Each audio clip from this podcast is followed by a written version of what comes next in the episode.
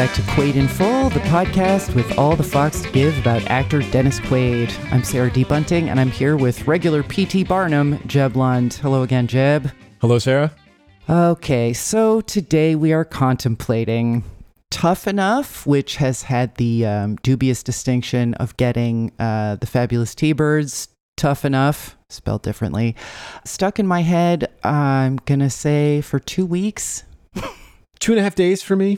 Two and a half days, but it's been like really every moment where I have silence, which is really frustrating because I don't have a lot of them on account of the child. And then there I am in what could be peace and serenity. And it's just tough enough, just over and over and over. Yeah. I'm sorry. hey, look, it's better than like thinking too much about WWE superstar Maven from the first season of WWE's Tough Enough. Oh yeah. Yeah.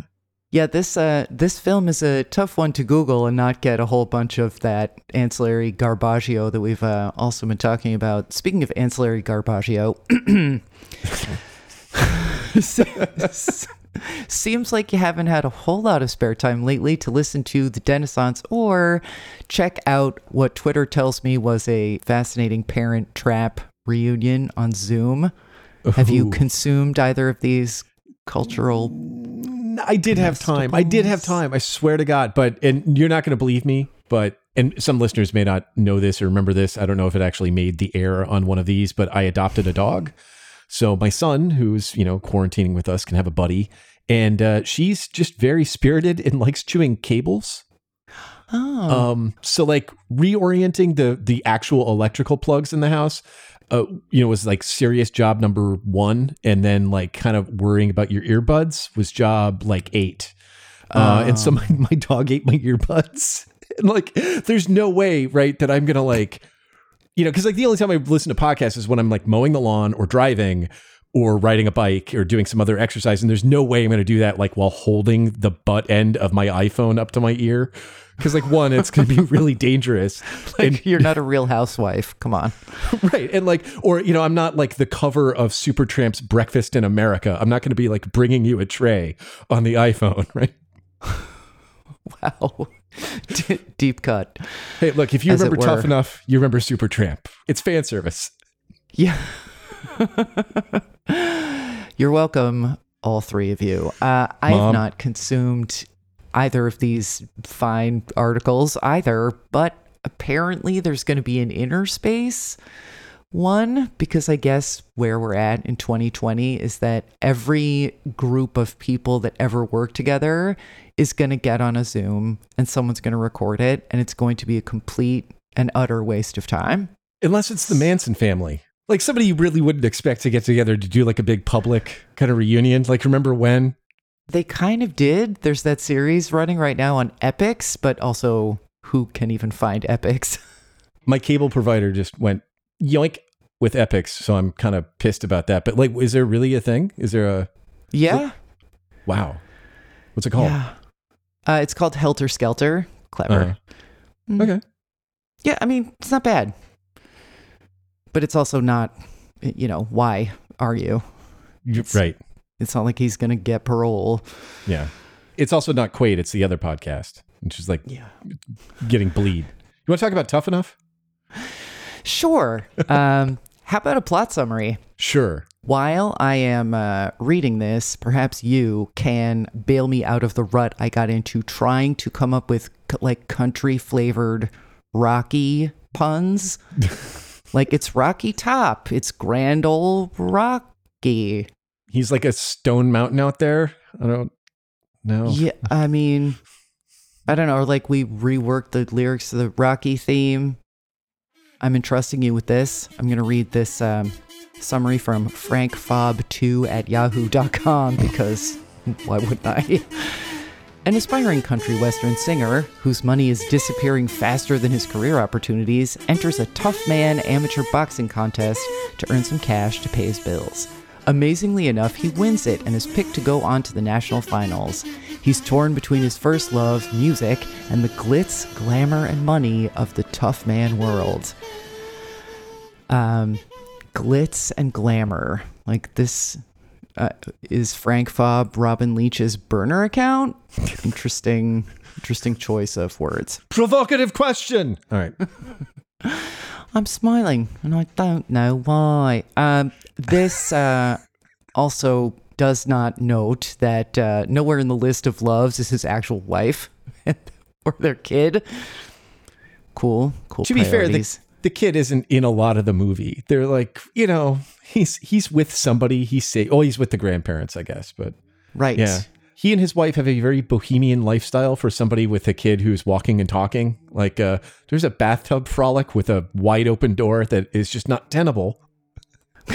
if you are that kind of parent. Sorry. These are the things we seize on. Um, yeah, it's basically cornpone Rocky, I guess, or Rocky meets Bring It On. Like I don't. There's like parts of it that are not that Rocky-ish, but there is definitely a montage, and there's definitely a faux Rocky musical moment that I don't understand, given that the guy is supposed to like he's fundraising for his music career. He's a country western singer. Why Mhm. isn't the music country western music that they play over this? Also, Dennis Quaid wrote his music for this, apparently. No kidding. Yeah. That explains why there were lots of clips of him performing the song Yeah. from this on YouTube, just not this. yeah, I don't know what to tell you about that. I can tell you that r- reviews were gentle, but not particularly positive. Here's Martin Liebman from Blu-ray.com. Tough Enough is a classic middleweight motion picture that finds no novelty in story, no depth to its characters, no appreciable drama, and a plot that's so linear it could be used as a straight edge. I'm sorry, did I say these reviews were gentle? I was mistaken. Seriously, if there was ever a movie that lacked even a single original idea, one daring deviation from the norm, one character not pruned straight off the stereotype vine, this is it. Uh, well, at least Martin Liebman had a good time writing this, I think, even if he did not have a good time watching uh, the film. Most of the reviews are like that. They're like, shrug, Rocky in a cowboy hat. The uh, the Maslin, the Janet Maslin quote that I think still makes it onto the preview. I mean, you can go find it on uh, the Times website, but when you said gentle, I thought of that, and I was like, that's not gentle. It's a, a very dull boxing movie with no other distinguishing features. Yeah. Damn. But then Roger Ebert gave it three stars and seemed to be really sifting through it for Mhm. good things to say, possibly out of pity because it was released the same weekend as Return of the Jedi, which, whatever else you think about Ewoks, they're going to shit stomp a movie like this that is not, in fact, actual Rocky product. So, yeah. I thought it was mostly disappointing. Like it didn't go full derivative. Fight sequences are really long and repetitive, but in a way that I almost enjoyed because I was able to kind of watch them to see how they were made, like to see how the fight call was constructed Mhm. but the rest of it is kind of like the Quaker Oats guy d- disapproves of his choice to, and then he's on board with it. And then uh, his wife said, you know, frowning Adrian, and then she's proud of him and helps him limp off the stage after his victory. Like, I, I don't know. It just Yeah. didn't seem to do any of the things it was poised at times to do. Yeah, it's neither fish nor fowl, and it demonstrates that it's smart enough to have made the choice and to have continued to make good choices. And I think that kind of makes the parts where you're like, the Rocky thing is a perfect example. The end is basically like copyright compliant Rocky music and a copyright compliant Rocky 2 ending. Uh, Yeah. But before it, when they're running around like the uh, the big the black like um, uh, GM building in Detroit uh, on the like lakeside, right? He actually Uh-huh. runs up some steps. I've actually been there. Like I took a family photo like right there. It was sort of funny. But um he like runs up some steps and and then he does the Rocky thing and his trainer PT Coolidge uh, played by Stan Shaw Stan Shaw goes like, "Okay, Rocky, you want to keep training?" So they demonstrate an awareness that Rocky exists in the universe and that they are engaging in these Rocky tropes. And then at the end of the movie, they're like, "You're not going to mind if we do that, right?" and I do mind. You told me that you could have done something else. Yeah. And that you were aware that you should be doing something else. Um, Yeah. Here is the um, Rocky of Michigan theme. Uh, during this sequence, I'd like to note there's a whole b- bit about them running beside and then being on a cable car. I don't know if this is a Detroit feature, but if they're, you know, if the like Geography Council of America was. Was sponsoring this sequence. Not totally sure they got their money's worth. Anyway, uh, here is clip two warning 80s yakety sax ahoy.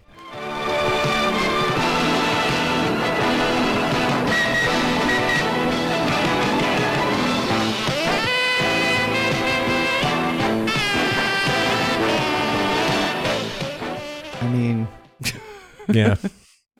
it's not quite Carl Weathers and Stallone hugging on the beach, but it is. I mean, I'm not going to lie, it is erotic, powerfully. yeah. I was getting more of a um, Joan Crawford running in the summer in a full sweatsuit and Mommy Dearest vibe. uh, Sorry. Not that sorry. uh, if I if I may, like, as long as we're talking about raw physicality here, um, I will say that like Quaid is just like he's a really, really, really bad boxer, and like not like a well, this is what an amateur who could make it would look like, unpolished. I mean, he's really bad. Like he leans over with his whole body, takes a lunging step, like he's trying to do like a calf stretch, and then does like almost like this full swing with his right arm. And it's such a wide and slow punch that like three separate Mexican boxers could land a body blow in the time it takes to land, right? Like it never gets better. And that the first thing you see it, when he's punching out these guys at the honky tonk is he's practically like hurling himself to the ground with every punch. And then that's the way it is for even in the last fight. He's just this like windmilling thing. And like I'm not a boxing expert. If like if I'm picking up on that, like maybe work just a little harder in your fight choreography, especially if you make a point of saying that he boxed a little in college.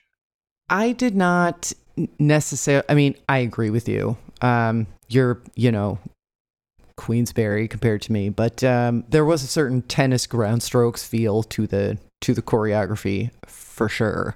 Yeah. Um, I guess this is just how it's done in the movies. Sometimes, like you you work with what you have, but at times, especially in the bar sequence, and this may be entirely because Dennis Quaid is also in Breaking Away, but in the scene in the dining hall, I guess, in Breaking Away, where Daniel Stern has his hand stuck in a bowling ball and is trying to fend off fratty boobalatties with his hand stuck in a bowling ball. The blocking was kind of like that to me, or reminiscent Yeah. of that. It's not what you want. No, it's not. And there's, I mean, there is a lot, unless you are with the boxing promoter or the tough man promoter, Warren Oates, and they're having this like Socratic dialogue about the ethics of the tough man competition and like using each other to get ratings and money, mm-hmm.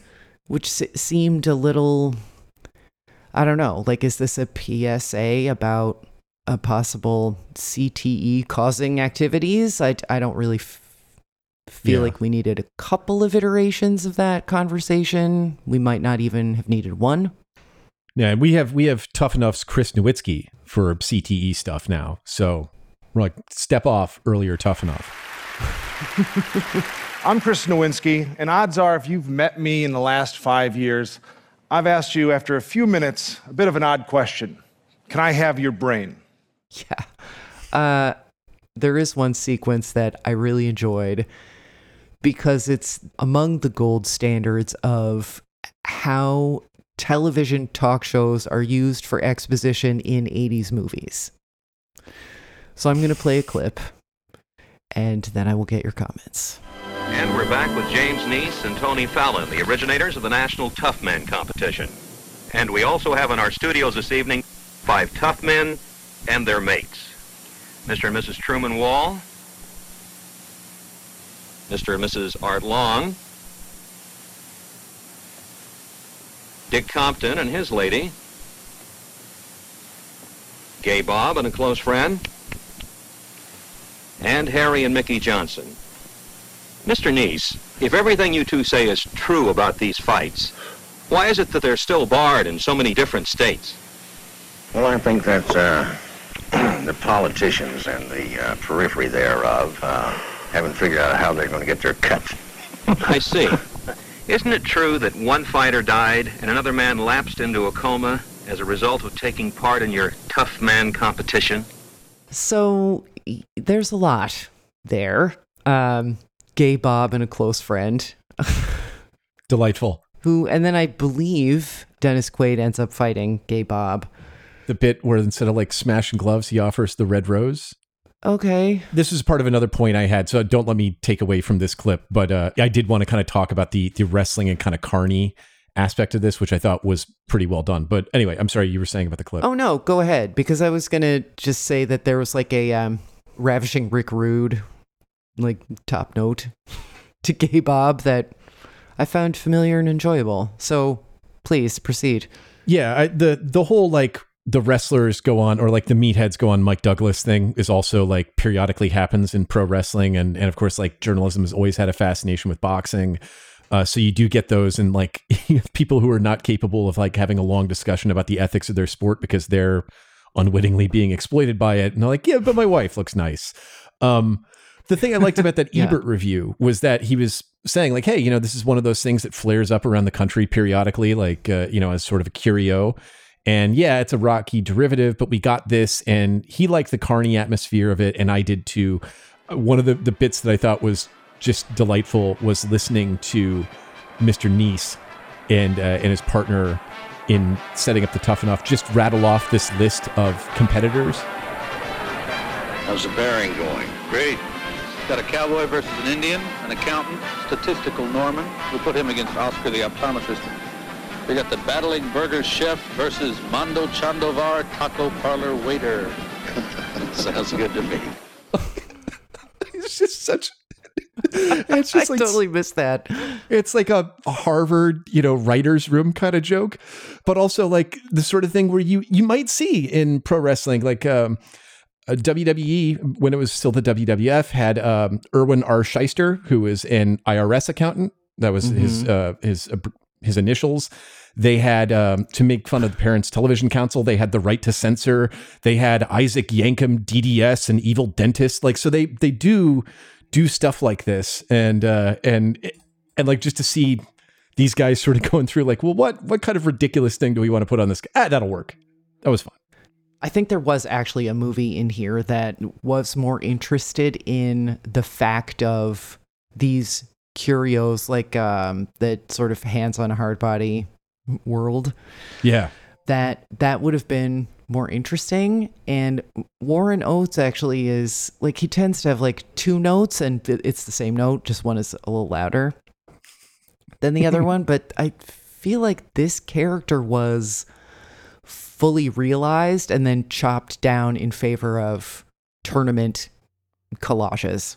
Yeah. So I if the movie were about him, then I'd be interested. But as it is, I I feel like we're just in this we're just stuck in this room with Dennis Quaid here in 82 to 83 where like there's music happening and there's a disapproving partner who's like, "Well, you got to grow up and make us some money." And I'm I'm ready to leave. Well, you know, I was thinking about that because the Ebert review, he slams the uh, the character of his wife, Caroline, uh, played by Carlene Watkins, who I don't think I'd ever seen before. But as soon as I saw her, I was, I was like, I've seen this actress one thousand times. It felt very familiar. And I'm not sure if it was just her delivery or what. But Ebert does the like, well, you know, she's just a, a negative Nancy thing. And I thought of like the the thing that we bring up, like whenever the cop's wife is like, "Why are you being a cop? I didn't get married to you Yeah. for you to." But this is like legitimately different. He had a he was a musician who had a tree trimming job and lived near his folks and like obviously had some support with his dad and he's like I'm going to go get the shit beat out of me by some of America's foremost meatheads for up to $5,000 if it, things go well at first. that's a lot. Like that's a lot to sign up for. And and like apart from their the the the kind of fight that you get dropped into with them instantly that felt really rushed and I wanted it to breathe because it didn't feel like it tonally fit with people who've been together for a while and have been having the same fight. Apart from that though, like all of her annoyance with him is legit. And then she's, you know, she comes back to being forgiving. Like there's an actual kind of lived in nuance there that I think kind of belies the shrill character that Ebert describes. And, and I, I don't know, like maybe it just rung falsely for you in a way it didn't for me, but that felt like a like a healthy and nice relationship apart from like scromping in the bathtub with the door open. yeah. And uh, fully clothed also. Well, that's the really perverse part. Yeah. I can tell I'm old and I'm like, isn't that a leather belt? What are you doing? Do you still have your wallet in? I know. Gonna have to dry off your diner's card. I don't think that she, I don't object to her being like kind of frowny cop wife because she should have known what she was getting into. I just think, I mean, and I think that maybe Ebert puts it this way. We'll link the review in the show notes. But the issue is the whatever the motivations are, it's like this character is not given enough other things to do for that Yeah. not to kind of feel like now we're in the other movie about the tensions in the marriage or about how you know uh, that this is the second act conflict. I, I don't know. It just Yeah. didn't quite but this is on the movie and not on the character or her performance. Like she seems fine. Have making her actually yell the phrase stop the fight like again. From the Talia Shire seats in the arena, you know? yeah with the same lipstick on like guys do this or don't Yeah. stop stop being on the line this is another one in this season where it's like okay like you set out to do this thing you completed this thing and i don't care and don't need to revisit this ever again but it wasn't bad it was just Yeah. eh. And I've been wondering about that. It was something that like David and I talk about on our Hallmark podcast is like how much we've been housebroken by their own content that like now any sort of deviation or creativity like seems so lush. like, oh, how look how much time they had to do this or something. And I kind of feel like maybe, you know, just years upon years of like it's either a blockbuster or it's like this alienating indie movie with a searing Vangelis like soundtrack in which people are sort of like wandering into darkness or something, you know, like it, it's it's either or, and the fa- the idea of having like this kind of pleasantly lived in slice of reality where the stakes are low and you go in to be entertained because it's a movie and you have 90 minutes like these seem maybe a little rarer and i'm like oh how delightful that we're just doing this like yeah it wasn't that good but ah Yeah, like there's a few. This is how Ebert puts it that he's like, there are a few things here. Like if you sift through the clay. Okay, that, no, that cat box metaphor is not going to work. Leaving it. There are a few things that if you sort of sit with it when you have no choice, as critics do not, but that strikes me as something that maybe is happening with him or was happening with him in this review that it's like well since i have to be here Mhm. today is a focus relentlessly on the positive nuggets day I did have one other just note about the movie before we get into the ratings that I wanted to point out. It's that Wilford Brimley is only seven years older than me in this, and I am so not ready for that. I wanted to look it up because like there's always that joke about, you know, like Wilford Brimley was like 12 in Cocoon or whatever. Like you think, oh, he's Yeah. he had to be so old. And it turns out that he was like, you know, 51. And in this, he's like 49. I'm like, oh, come on. Oh no Yeah. wait really he's 49 in this I think so. oh fuck my, my math is not great, right? oh jesus well i mean by the math i'm using i am therefore going to be dead soon so we should rate this okay. before that happens I, I kind of feel like I want to use the Ebert scale of like what was it trying to be Yeah. as opposed to, you know, I don't think it's an arty movie. It was meant to be kind of like a nice, you know, not entirely fresh whack at the the Rocky structure. And so it's around like a 4.5 or a 5. Like it tried the right things and then it would just not try. And and for every moment where I was like, "Oh, you know, that's you you showed some thought and a little care here and you did something different where you could have been lazy. I, I like it." And then the next scene they would kind of take that away from me. So just down the middle. So four and a half or five? I like 5. All right. I'm going to go with a four because there was a lot of repetition. Like, I, I understand they can't give distributors a 71 minute movie, but maybe someone should just start trying to do that because I feel like I say this a lot that it's like if you're if you're done just be just be done. It's fine. Also return of the jedi is coming out and nobody cares what you do. Like put it in the projector upside down. Fuck it. Also egregious wasting of ms. Pam Grier Yeah. she looks really good though.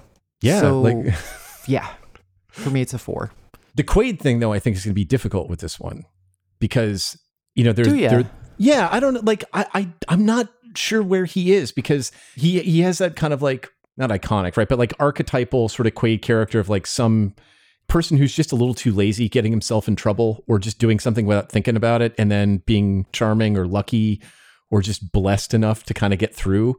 And the scenes when he's singing to his boy and his boy's bouncing around the bed and he's very obviously sort of enjoying the fact that you know he's riling the boy up when he should be putting him down like all those seem like much higher order Quaid. And then other times he's definitely almost playing like a Chuck Jones animation version of him, of himself. Like I almost expect him to turn his head and have the head turn, but the mouth, which is dropped into an O, remains facing forward for a second before it snaps and catches up. And he runs to the other side of the ring. Like there is this kind Yeah. of rubberized aspect to him, which I mean, it probably probably the fact that his face is getting tenderized for a large part of the movie reinforces that. But I don't know. Yeah, that there was like actual literal rubber on him for like to have the cut to keep the cut there. Yeah. So I, I don't know. I don't know. I'm I'm curious what you think. First, eh, whether you're curious or not, here are some of his song stylings from before he gets um, hit with a ketchup soaked wad of hamburger bun and starts fighting like he's got a bowling ball in his hand. Here's clip four.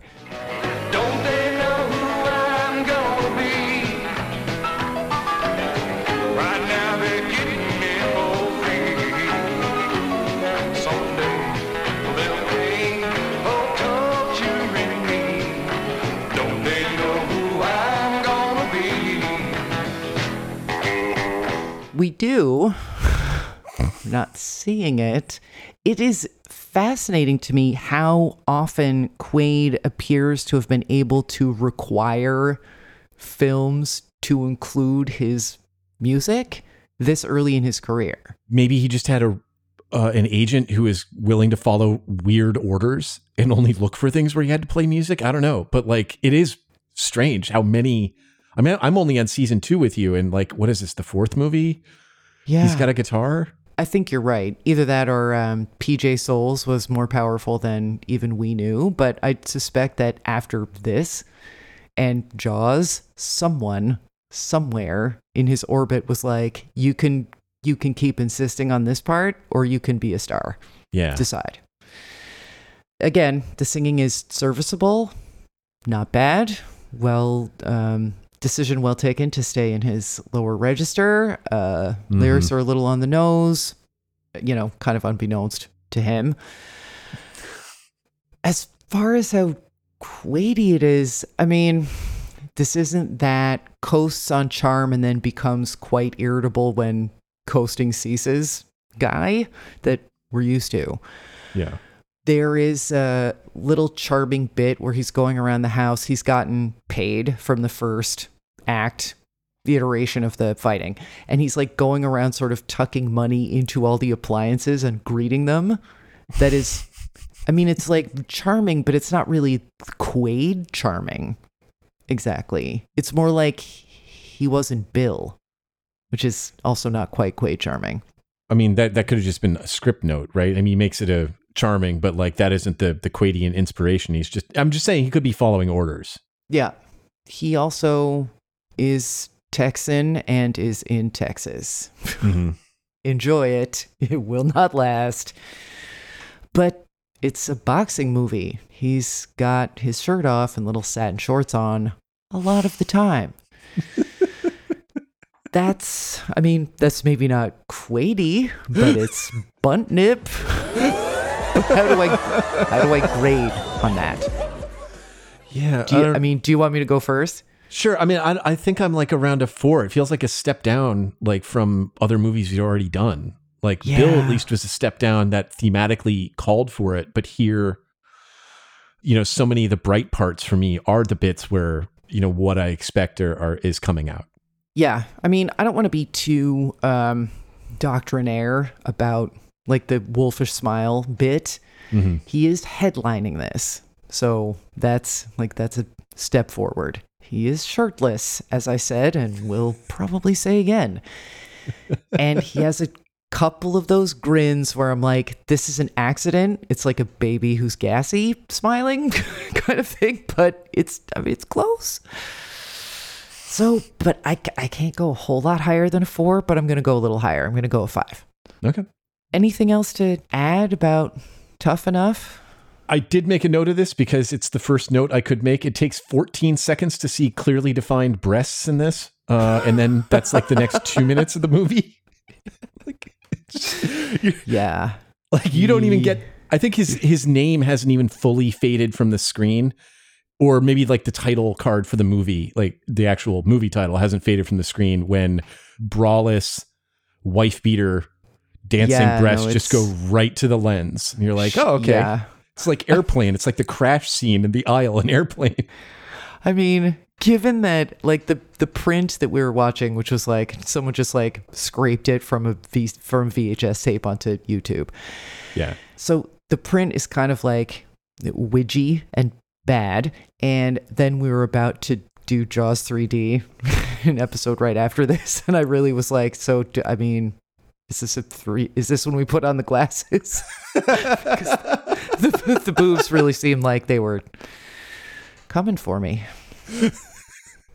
and you, gentle Right. listener. well, uh, enough about 3D boobs. Next time on Quaid in Full, we're going to need a Quadier boat. It is, in fact, Jaws 3D. In the meantime, check out our show notes and follow the podcast on Twitter at Quaid in Full Pod. Wondering when your favorite Quaid joint is getting covered or want to advertise? DMs are open.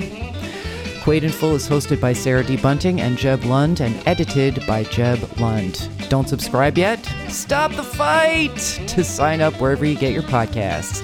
And please rate and review Quaid in Full so other people can find it. Thanks for listening, and we'll talk to you next time.